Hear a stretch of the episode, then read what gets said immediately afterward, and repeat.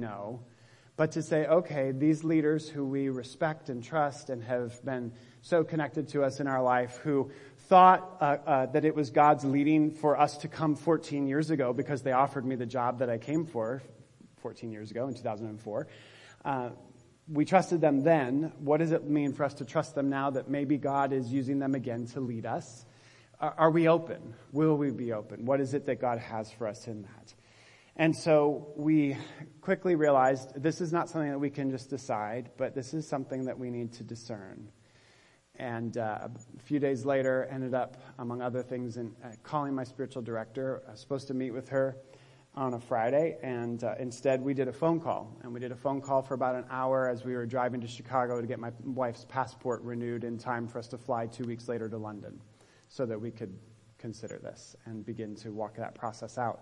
And my spiritual director uh, put us into a process of discernment, uh, put us into the, uh, the discipline of discernment, what I'll call decision discernment. And I'm going to come back to that phrase later today as we go along. Eventually told our kids, eventually continued with the plans to visit the church and the team in London. And there was this realization in the process, and especially after we received our answer, that discernment is not only meant to be decision discernment, but discernment's also meant to have a daily aspect in our life, to prep us and train us for the times where discernment comes of decision discernment. So there's this there's this realization that, oh, oh God actually invites us to the practice of discernment really on a daily basis. And it's meant to prep us and train us because there are going to be decisions, life-altering decisions, and other just decisions along the way that also come that, that mean it's like decision discernment. And this daily discernment is meant to kind of prep and train us for the moments of decision where we need discernment for what God has for us. I was a little familiar with this. My spiritual director had set me up for this. But in doing this kind of discernment over six weeks, which I'll share more about later, it became very obvious that this kind of discernment on a daily basis is also God's invitation and practice. What place has discernment had in your life? What decisions have you had to make in your life that have needed discernment of what God wanted you to do? How have you made those decisions? Pro and con list, prayer, talking to people, asking them what they think, getting their insight. On a whim, just trusted your gut and went with it and made the decision.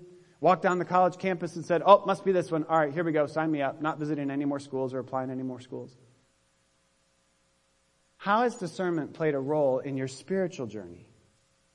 Do you have a practice of consistent or daily discernment that then enhances the moments where decisions come and you need discernment of what God wants you to do or where God is leading? Where it's not just a decision like I'm making a decision, but God, I need you to give me an answer.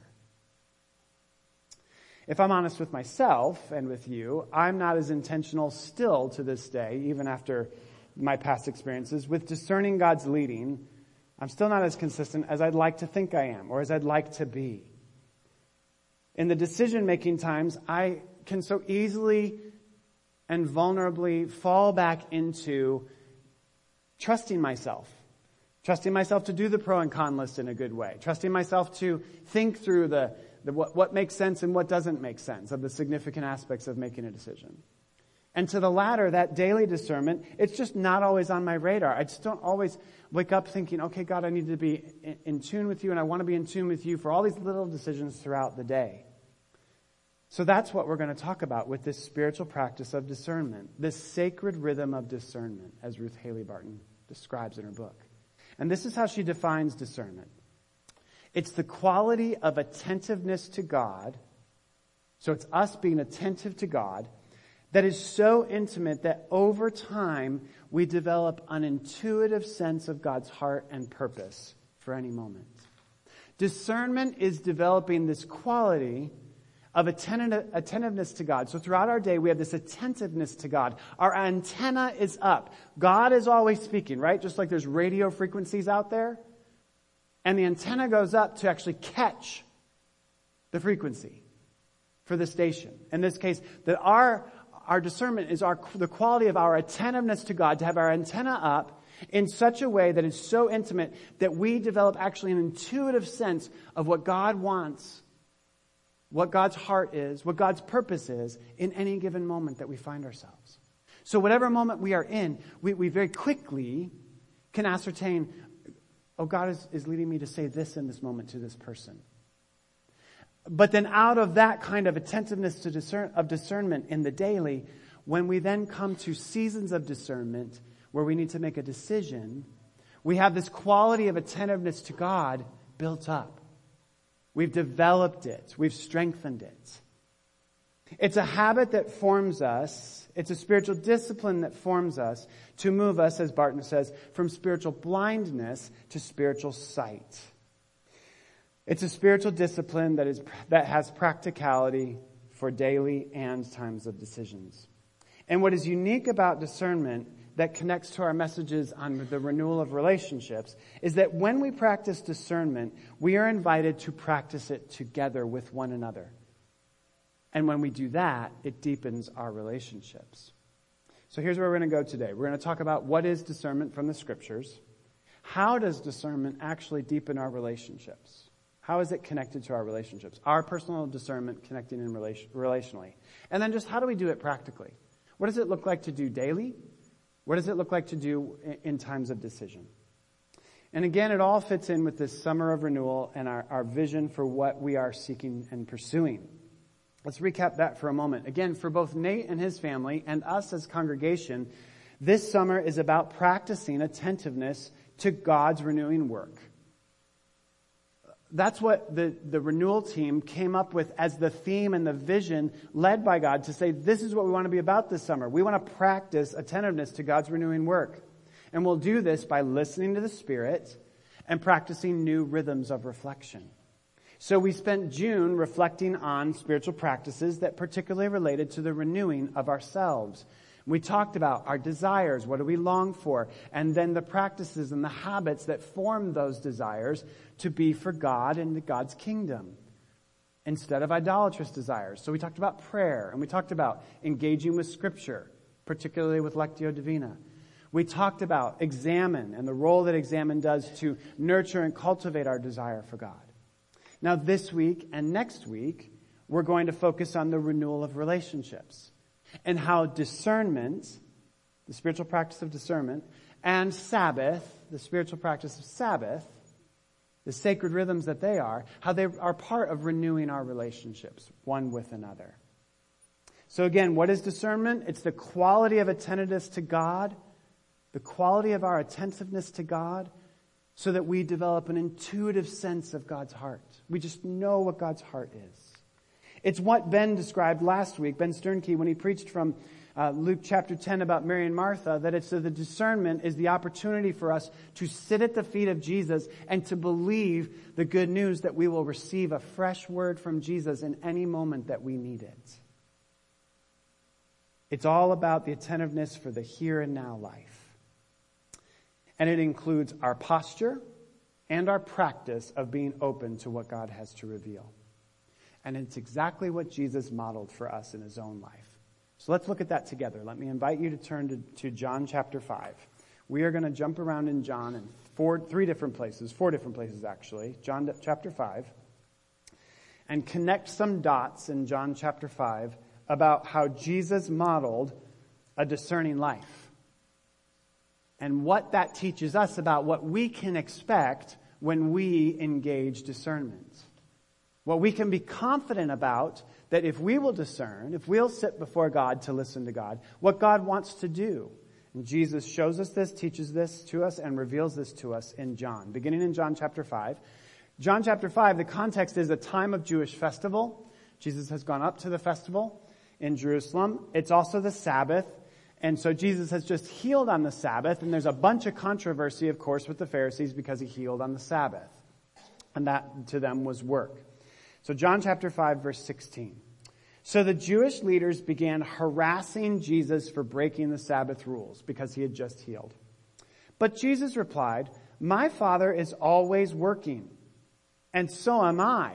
Now, let me just say there's an implication there. When Jesus says this, he's saying, my Father's always working. Even on the Sabbath, my Father is working.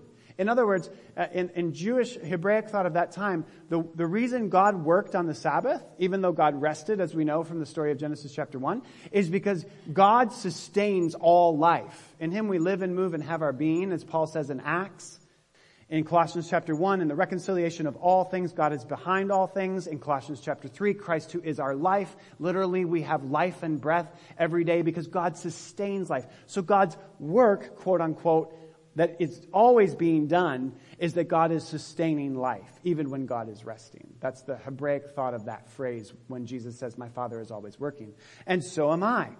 So, continuing in verse seventeen. So the Jewish leaders tried all the harder to find a way to kill Jesus. For he had not only broken the Sabbath, he had just called God his Father, thereby making himself equal with God. Blasphemy to them. So Jesus explained, I tell you the truth, the Son can do nothing by himself. Pause on that for a moment. Just, just pause and let's remember something. We easily think of Jesus then as Jesus to us now. Jesus Christ, God who would know everything and can do everything. But, but note what Jesus just said himself. The Son can do nothing by himself. This is likely why, for example, the, uh, what's the word I'm looking for? I don't remember. The, the stories before Jesus turned thirty and the Spirit descended on him, the, the pseudo stories of Jesus' healing that's in some of the other books of the Bible that, uh, excuse me, not of the Bible, but that were not put into the Bible as canon. They're called, either could be in the Apocrypha or they could be called pseudepigraphical. Um, pseudo is the word there. Pseudo written. Uh, there's different ones out there. So like there's a story of G- Jesus, I think it's like what, taking like clay pigeons and turning them into real pigeons or something like that. Anyway, so those types of things, the idea is that no, Jesus actually wouldn't have done miracles then. Why? Because the Spirit wasn't upon Jesus yet.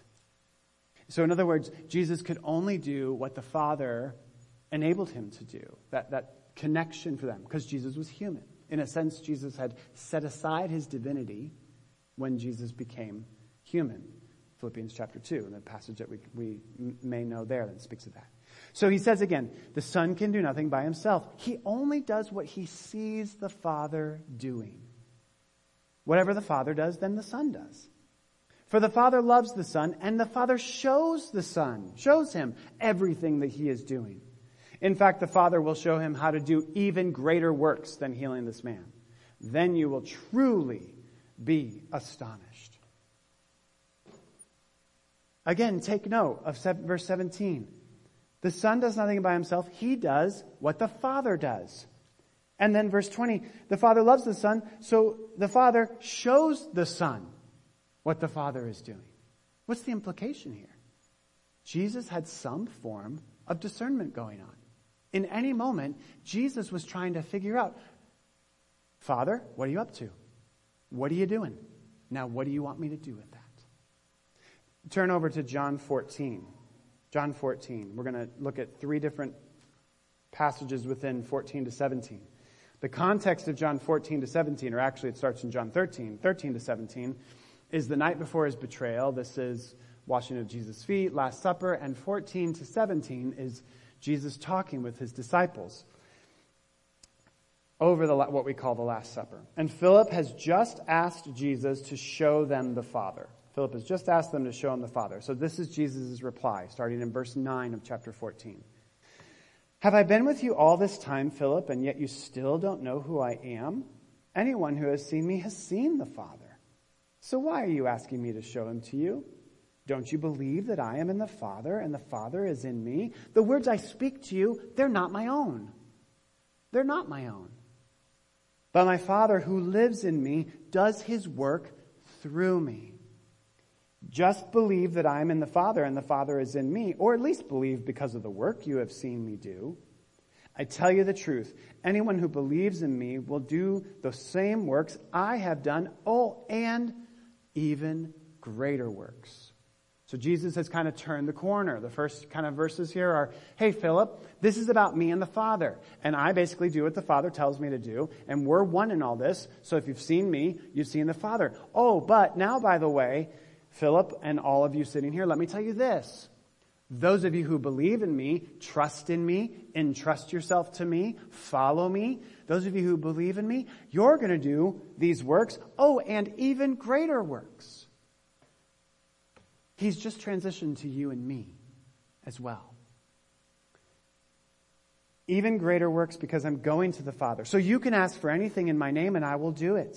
So that the Son can bring glory to the Father. Yes, ask me anything, for anything in my name, and I will do it. Now jump down to verse twenty-three of chapter fourteen. Later on he says, all who love me will do what I say. My Father will love them, and he will come and make his home with each of them. Anyone who doesn't love me will not obey me. And remember, my words are not my own. What I'm telling you is from the Father who sent me. But I am telling you these things now while I'm still here. But when the Father sends the advocate as my representative, that is, the Holy Spirit, he will teach you everything. He will remind you of everything. So John fourteen, well, pause, John five, the Son only does what the Father is doing. The Father lovingly shows the Son what the Father's doing. And so the Son discerns, Jesus discerns, what are you doing, God? I'm going to join you in that. John fourteen, those of you who believe in me, you'll do even greater works than I've been doing because you'll be connected to me. And by being connected to me, you'll be connected to the Father and you'll do even greater works. And oh, by the way, the Holy Spirit will come. The Father and I, Jesus speaking, will send the Holy Spirit and the Holy Spirit will teach you. And the Holy Spirit will remind you of these things back here that I've taught you and shared with you and of these things that we did when the Father and I were working together on earth. So the Son sees what the Father is doing. The Father shows the Son what the Son is doing, what the Father is doing, excuse me, and the Son joins the Father. And in John fourteen, we start to see the implication that the same is going to be true for us. Look now in John sixteen as the conversation continues. John sixteen, verse twelve. John sixteen, verse twelve. There's so much more I want to tell you, but you can't bear it now, Jesus says to them. But when the Spirit of truth comes, he will guide you into all truth. He will not speak on his own. He'll tell you what he's heard. Who's he heard it from? The Son and the Father, Jesus and, the, and God. He will not speak on his own, but will tell you what he has heard. He'll tell you about the future. He'll bring me glory by telling you whatever he receives from me. Jesus speaking to the Spirit, the Spirit speaking to the disciples. All that belongs to the Father is mine. This is why I said, the Spirit will tell you whatever he receives from me. The Spirit will guide you into all truth, speaking only what the Spirit hears from God. The Spirit will make known what the Spirit receives. So in John five, we learn that Jesus does whatever he sees the Father doing. In John fourteen, we learn that those who believe will do the works Jesus has been doing and even greater ones. And what are those works? Well, based on what we learn in John five, the works that we're going to do, that disciples do, they're whatever the Father is doing. And the Holy Spirit will be sent to teach and remind of that. And then in John sixteen, there's the emphasis that the Spirit will guide the disciples of Jesus to do only what the Spirit receives from Jesus. And all of this is drawn together for the disciples in unity in John seventeen. Look at John seventeen, verse three. John seventeen. Verse three, he says, and this is the way to eternal life, to know you, the only true God, and Jesus Christ, the one you sent to earth. This is Jesus speaking to God and saying, this is what eternal life is. It's to know you. And the word there, by the way, is not head knowledge. The word is the particular, the Greek has multiple words for the word know. And the word know from the Greek here is the word to know by experience, not know by an authority telling you or something you research, but know by actually experiencing it. So to know you, the, experience you, the only true God and Jesus Christ, the one you sent into the world. First, go down to verse fifteen. I'm not asking you to take them out of the world, Father, but to keep them safe from the evil one. He's talking about the disciples. They do not belong to this world any more than I do, so make them holy by your truth. Teach them your word, which is truth. Father, speak to them, show them. Tell them, guide them, remind them. Just as you sent me into the world, I'm sending them into the world. I give myself as a holy sacrifice for them so they can be made holy by your truth. But I am praying not only for these disciples in this way, as Jesus says, but I'm also praying for everyone who will believe in me because of their message. You and me in this room. The last six verses, particularly of John seventeen, now Jesus is praying for you and me as well, and all who follow him throughout the world. I pray that they will be one just as you are one. As you are in me, Father, and I am in you. And may they be in us so the world will believe. Verse twenty-five, O righteous Father, the world doesn't know you, but I do, and these disciples know you sent me. I have revealed you to them, and I will continue to do so. I have revealed you to them, Jesus tells here. I, Father, have revealed you to the disciples, to those who believe and follow after me, and I will continue to do so. In other words, I used to watch here on earth. I'm used to watching you, Father, and what you're doing, and I join you in that. And now I'm going to continue to reveal what you're doing so the disciples can join you in that. Verse twenty-six at the end. Then your love for me will be in them, and I will be in them.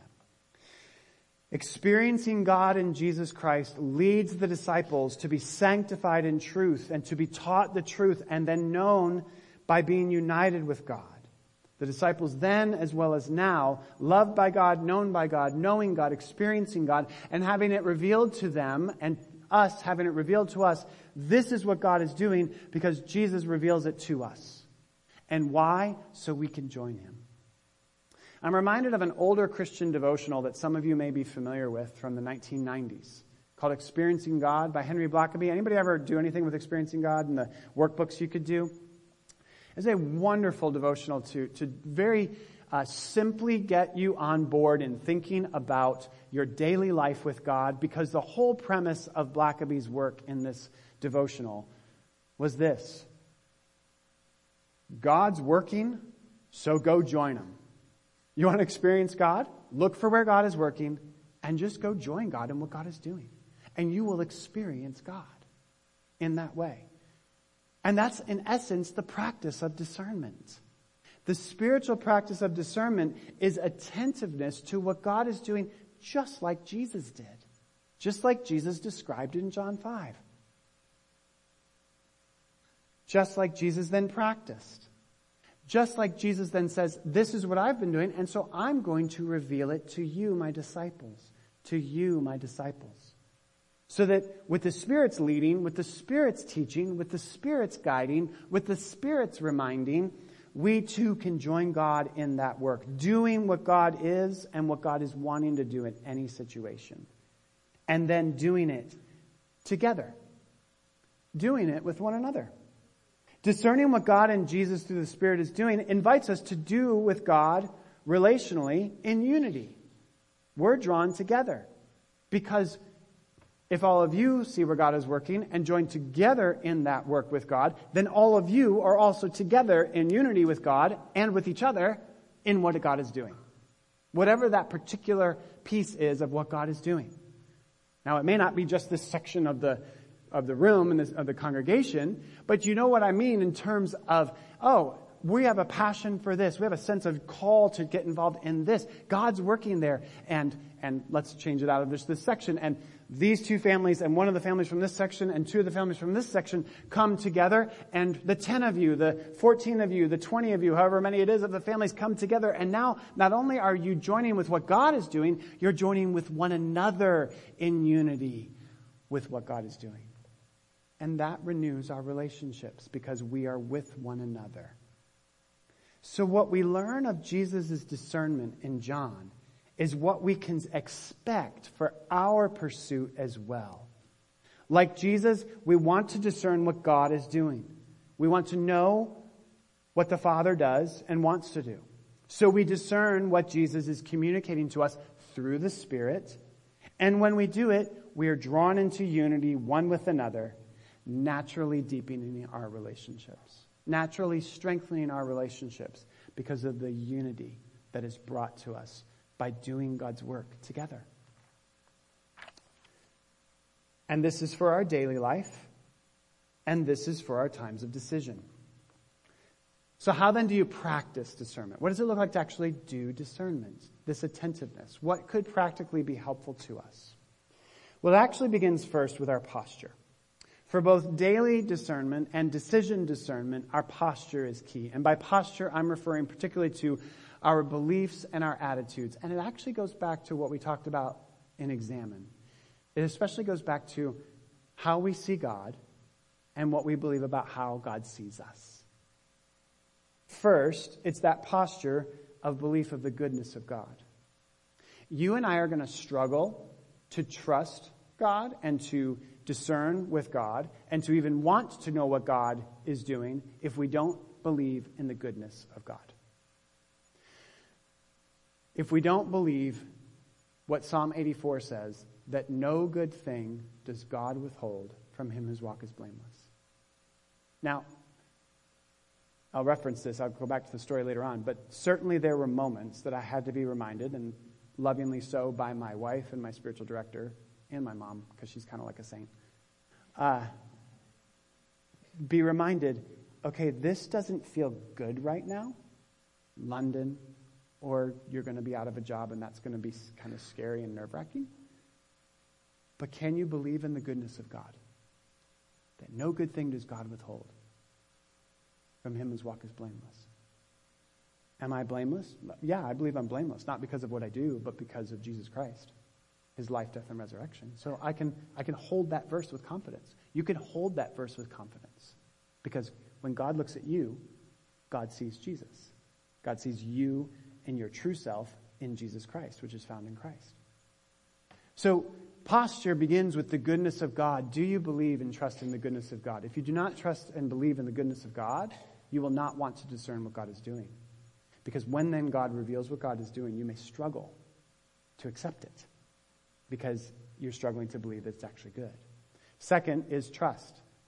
It's trust that God is working, and it's trust that actually God is communicating. To do the practice of discernment is to actually believe God speaks. And I know there are times in my life where I have to go revisit this and say, God, whew, this is a tough one right now. I think I still believe you speak. Because sometimes the silence feels deafening. Have you experienced that in your life, where the silence of God can feel deafening? And I'm not going to tell you that, no, God's not silent, you're just not listening, right? Because I don't know that that's true, and I'm not sure I really believe that. I think God's sometimes kind of quiet. There's this waiting period. There's things that are happening. But I, at the same time, believe that though God may seem quiet, God is always active. That's two different things. I do believe God is always active, but the activity sometimes is quiet until the right time. So it's the trust that God is speaking, that God is going to speak. And as I say, I'll reference more in a moment, but without question during this time, God, are you going to speak? Are you going to give us this answer? I do not know how to make this decision. But sometimes it's just in the daily life. God, in this in this moment right here, God, I, I don't know what to do. Will you show me? Can I trust that you'll actually show me? The third piece of posture is indifference. So the goodness of God, trust in God, and then indifference. Now, when you read the chapter on discernment, Ruth Haley Barton will go into depth about this idea of, inser- of discernment. It's really significant. It really actually turns into a prayer. D- indifference is Not not caring. That's not indifference isn't, ah, I don't care. Indifference is, God, I want what you want. Nothing more, nothing less, nothing else. Nothing more, nothing less, nothing else. That's indifference. God, I, I, I want you to help me to truly get to a place of a posture of indifference where I am totally just open, open to what you want to do. And it might not totally make sense to me. I might not even like it at first. But I truly, God, want what you want. Whether it's a daily moment decision or it's a life-altering decision like moving across the pond. So out of this posture, then, we practice discernment. And how so on a daily basis? Well, I'm going to sum up the daily basis more simply by saying, go back to June thirtieth and our conversation about examine. The spiritual practice of examine sets you up, sets me up for the daily discernment. That spiritual practice of examine, where we regularly sit in the presence of God and we review our day and we are grateful for the day. We speak our gratitude back to God. And then we review our day looking for desolation and consolation. Do you remember this conversation? Desolation, disconnected with God. Consolation, connected to God. Desolation, where did I resist God today? Consolation, where did I cooperate with God today? And then resolve, what will I resolve to do now? And, and when we do this on a regular basis, in a rhythm of a practice, it creates a habit in us that we can catch ourselves during the day recognizing desolation, consolation, right? So it, it's the practice on, in the meantime that then starts to impact in the daily life and, and not even realizing it. So daily examine is the path towards the daily discernment. Examine that cultivates the practice of God's presence throughout each day. Attentiveness, attentiveness to God, again, that helps us develop an intuitive sense of God's heart. Attentiveness in our everyday to see where God is working and what God wants us to do. And we know what to do each day with God, because we know we're supposed to live as Jesus lived and love as Jesus loved, but this gets us into discerning how living and loving like Jesus is supposed to play out. While we were on our, our away for uh, almost two weeks traveling down south, we spent a couple of days with some dear friends in Charlotte, and as I talked particularly with the husband of this family, numerous times in our various conversations over the weekend that we were together, he was referencing different contexts of things with work where he would step back and be asking, okay, God, what, what, my boss just said this. What, what should I say to that? And talked very clearly about how he would sit discerning, God, I know I'm supposed to love him. God, I know I'm supposed to point him to you. God, I know I'm supposed to point this coworker towards life in Jesus. God, I know that I'm just supposed to share my faith confidently, but how am I supposed to do that in this moment? How am I supposed to do that in this moment? Am I supposed to get a bullhorn and just like, you know, read them the, the Romans Road track of, of all have sinned and the wages of sin is death, but the gift of God is, you know, that kind of thing? Or am I supposed to do some, is there something more subtle I'm supposed to do? Is in this conversation, am I supposed to be more direct in this conversation? And I listened to this gentleman again. I didn't ask him. I didn't say, hey, I'm preaching on this. How does this play out in your life? It just was the course of our conversations. Talk about, how am I listening? He was, he would say, how am I listening to the Lord to know what in these instances God wants me to do, what God wants me to say? That's daily discernment. He knows he's supposed to love. He knows he's supposed to serve God. He knows he's supposed to love his neighbor as himself, these people he works with and such. But how is it supposed to play out in this very moment?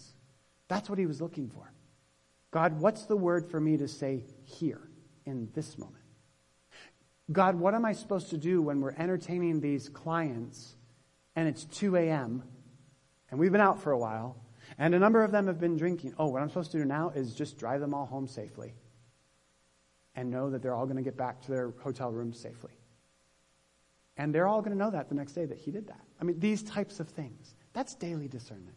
That's discernment that you and I need of, a, of living out what God is leading us to do in that moment. And that daily discernment sets us up for the times where decisions come that need to be discerned, where we need God to give us an answer. So how do we do what I would call decision discernment, where these decisions are laid in front of us? We have a choice to make. I want to offer you the first step is non-judgmental observation of what you're thinking, feeling, and intuiting. When you have a decision to make, begin by just non-judgmentally observing. What are you thinking about this decision and what you need or should do? What are you feeling? What's your gut saying to you? And in particular, noticing desolation and consolation. What do you feel in that moment? Second, I'm going to illustrate these in a moment with the, the rest of our story with London. Second, engage it practically. Engage it practically. Doing a pro and con list when discerning is certainly not wrong. There are significant aspects that we need to look at and say, what are the reasons we would do this? What are the reasons we would do this? What are our values? And which one of these matches up better with our values? You're trying to decide about a house that you want to move to, and you're down to two homes. And of course, you have like thirty seconds to decide in the culture of realty right now in Indianapolis because everything's off the market within hours. But you decide to take thirty minutes at least. And you're, you're writing, you've maybe already written out your values. Now, what do we value? We value proximity to a certain neighborhood. We value proximity to our family. We value highly that it's got four bedrooms. We'd really love a fenced-in yard, but actually that's not as important. It's not a non-negotiable, but it'd be really nice. And we want whatever else, and you know those values, and then you you look at those values and say, how does this house match up with these values that we have? How does this house match up with these values? That's a part of it. Now, I'll say this. That's one part of it. Because if all we do is the pro and con list in our rational head, God can speak that way, but sometimes we might look at it and go, well, this one's better than this one, but goodness gracious, I just sense that God is saying, go to this one. And it doesn't make sense. And sometimes it won't make sense because God doesn't always make sense when we make the decision. But that's part of the mystery of discernment. So then engaging practically can be, what are, who are the other voices in your life who love you, the community around you, that they can speak into your decision. This, again, deepens our relationships. You're listening together for what God has. Asking key questions. And then uh, living as if. Making the decision and say, okay, we're going to live as if. So, for example, uh, using a job situation, you have a job offer in Texas and you eventually decide, you think through all the various things, we're supposed to take it. So for the next week, we're going to live as if we're moving to Texas. We're going to be reflecting on that. We're going to then continue to notice what our feelings are about that, what we think about that. We'll notice desolation, notice consolation in that, and we'll live as if.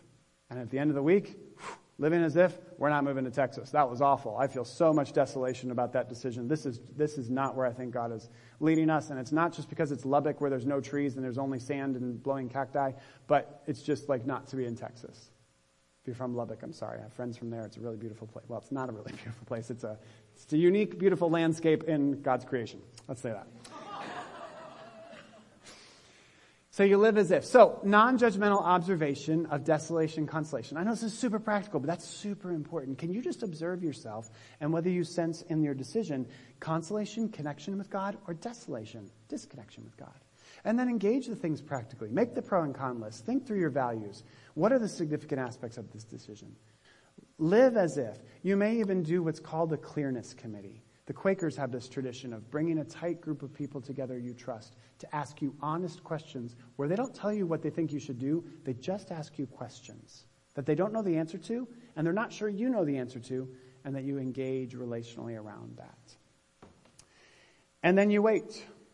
And you wait for God to speak, and you wait for God to show you what it is that God wants for you to do. And in this way, when what seems like personal discernment at first, most often turns out to be corporate discernment, because there's very few decisions, even if you are a single person and not don't have a family with a spouse and kids, even as a single person, your decision affects relationships. People are always involved in the decisions we make. There's impact that's there. And so we realize that this is an opportunity to then deepen our relationships in that moment, our, through our personal discernment. So let me share this a little more, maybe illustrate it a little more to close by telling you the rest of our London story. We walked out of our conversation with my spiritual director into a six-week period, uh, and we knew it would be about six weeks. We knew we kind of had to have some kind of timeline, beginning with non-judgmental observation, just literally observing ourselves of what we felt. And writing it down and not observing it. So when I would, uh, for example, when I went on the church's website in London that we would have been connected to, uh, their their their worships, they had a worship song of the month. Their worship song of the month was a worship song called Miracles. Well, just a few weeks earlier, I had had this very emotional encounter with God, listening to that song as loud as possible in my house because all my kids, were, my wife were at school, where I just listened on repeat for about an hour, the song Miracles. And I was like, oh, it's a sign. We're supposed to move to London. And so I wrote it down. It's a sign. We're supposed to move to London because their worship song of the month is Miracles. And I had this experience. It's a sign. And I get to non-judgmentally observe that, as you're judging me right now for taking a sign off the internet that they had that song. I'm just kidding. You're not judging. So just, just tell myself, okay, that's there. That's okay. I, I had a moment where I was, I, in one moment, I was like thinking to myself, this would be such a great experience to be in London with our kids growing up, different culture, global. My parents' uh, background is, is very global as missionaries. And so thinking about that for my kids and, and us. And literally in the next moment, I had this, and I felt really like at peace about it and, and, and like, wow, this is kind of exciting. And the ne- literally the next moment, I was like, how could I leave my eighty-three-year-old mother and take my kids away from their grandmother who they love so much and who probably wouldn't be able to visit us in London? What am I thinking? And I was sick to my stomach. Both of them go in my journal. And both of them go in my journal with this one I felt really excited about and some consolation of connection of what God could do. And then I felt desolation. Ugh, that feels awful. I don't like this. And that's non-judgmental observation. It's whatever comes before you that you just observe of thinking, of thoughts you have, of feelings you have, of intuitions that you're, you're receiving, and writing those down. And then we connected that to our values. We named our values. We, we named what was important to us about where we live and work, including our calling and proximity to family and school for our kids and and the weather, because it matters to me because, as someone said to me again last night, everybody in Indiana is vitamin D deficient because there's not enough sunlight here. Amen? Amen. Anyway. And and so what, how does that compare? Like all these different things in that way. We considered significant impacts and aspects of the decision, the opportunities that it had. We prayed. Just prayed listening for God. And I had a moment where I felt like God was saying to me, I am behind this. I am behind this. And at first I thought it was, I am behind this related to London. And then I eventually realized, no, I'm behind this change. Not telling you which way you're supposed to go yet. I'm just telling you I'm behind this, which I didn't like at all. I really liked my job and my colleagues. Like I thought I was in as sweet a spot as I could ever be for my job of my calling in life. In my previous role. So I didn't like I'm behind this. But I sensed that that was what God was saying. We had a tight circle of people we were talking to, and we received their insights. We received what they thought we should do because we valued that. We visited London, and we waited. We waited trusting in the goodness of God as indifferently as we knew how to guide us. We knew that we could, this was not a decision for us to make. By the way, you don't make a decision. I know I said decision discernment, but I want to point something out here. You don't make a decision with discernment. Discernment is given. God gives us an answer when we're trying to discern a decision like this. And we waited and waited because I remember coming to a point of saying on February eleventh, God, I have no idea how to make this decision. We've visited, we've written everything down, we've done our values, we've heard people speak. I, I have no clue. I just feel like I'm in a fog. And on Monday, I felt like I was still in a fog. And on Tuesday, I still felt like I was in a fog. And on Wednesday, I felt like I was in a fog. And in those three days, I continued to observe myself. I continued to talk to my wife about what she was observing. Continued to uh, do the practical things. Okay, well, how much would it be to live in London? Where could we live? Can we even afford it with what the church is going to pay us? All these different things like that. And then on Wednesday afternoon, I was driving to go see my best friend. And as clear as I will tell you right now, this is how God answered us for us in this. And I don't promise you that God will do it this way, because when God brought discernment for something else we're, that we're doing now, he didn't do it this way. But as I was driving to meet him, in the three-minute drive, I literally sensed God come down, push the fog back, and lay the answer in my lap. You're going to say no. You're going to be really disappointed. And you're going to be completely at peace. And we have literally not had one second of doubt since that time. We've had plenty, without going into it, plenty of reasons to doubt. And we never have. Because God gave us that. And then we lived as if for ten days. We shared with a very tight circle of people. This is what we believe. We believe we're, say, we're supposed to say no. And then eventually we told the church, we don't believe God's leading us to go. And so we know we'll be transitioning from here to something else. And we do not know what that is. And I'll tell you that story in three weeks because it relates to what we're going to preach about in August, talk about in August. It was a gift from God that God was gracious to us to give us that answer and that clarity. For some of you, that may be frustrating because you've been in situations like I've been in, and God didn't give you that clarity. And I can't tell you why. I don't know why God gave it to us in that way. I'm not saying that we did a plan that made it foolproof, that because we did these steps, that caused God to the effect of God giving. Do not hear that. I am not saying that. I'm just telling you my story of my family, that this is what God did for us. But I do believe, I do believe that God will speak. I do believe that God will be active, and I do believe that whether it's in our daily discernment to be attentive to God, or it then comes to a moment of decision that we need to be attentive to God, what has for us, what God has for us. God is wanting to speak to us because God is working, and God wants to show us, like he would show Jesus, what he's doing And God wants to invite us to join him in that. So God is for us to know what God's heart is. Isn't that great? Like, just pause for a minute. Like, God wants to tell you and me what God wants. God is not a stingy father withholding the gift of insight. He's wanting to show that. I do think we have on our side the discipline of making sure we take the time to sit with God in various ways to hear then what God is showing us. And that's the practice of discernment. That is the invitation for us to have a discipline of this sacred rhythm where we cultivate a quality of attentiveness to God, that we begin to have an intuitive sense of God's heart. And it will draw us into relationships with one another at a far deeper level, because without question, that process of London for us certainly brought unity, not only in my family unit of five, but in the very tight circle of people that in our case was surrounding us in that moment. And it was a gift, and it renewed relationships in that way. So like Jesus, we're invited to see what God is doing and join him. Like Jesus, we're meant to practice the presence of God so that we know how to live in love. Like Jesus, we're invited to use this discernment in significant decisions that come to our lives.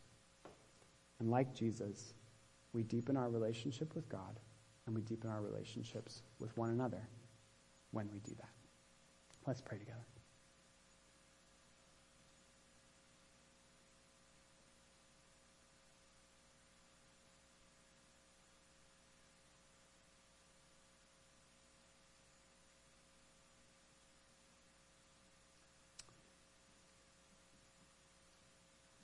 Father, I'm going to make an assumption that at least one person or one family in this room is in some form of decision where they want your wisdom, they want your discernment, they want your leading, they want your will, they want your guidance. And so first, as I pray, I ask God that for those who are waiting on you to give your answer, where they're saying to you, God, we don't just want to make a decision, God, we really want to know what you want us to do with this decision. However big or small that it is to them, but that impacts them and their family. God, I pray that you will answer them. I pray that you will be active, and I pray that you will speak.